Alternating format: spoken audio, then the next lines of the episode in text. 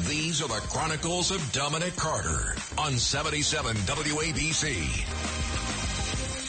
And folks, an attorney with the Southern Poverty Law Center is among the 23 protesters who have been charged with domestic terrorism after they allegedly hurled Molotov cocktails and fireworks at a future Atlanta police training facility.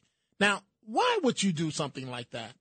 Why would you throw firecrackers at a at a police officer, and if the officer doesn't know it's a firecracker and may may mistaken it for gunfire, why would you try to provoke someone like that? And so these people have been uh, detained in what is being described, and, and I've seen the video, as a coordinated attack.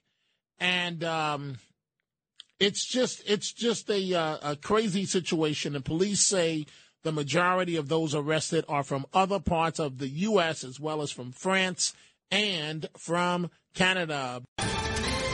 Ohio, ready for some quick mental health facts? Let's go. Nearly 2 million Ohioans live with a mental health condition. In the U.S., more than 50% of people will be diagnosed with a mental illness in their lifetime. Depression is a leading cause of disability worldwide. So why are some of us still stigmatizing people living with a mental health condition when we know all of this? Let's listen to the facts and beat the stigma. Ohio, challenge what you know about mental health at beatthestigma.org.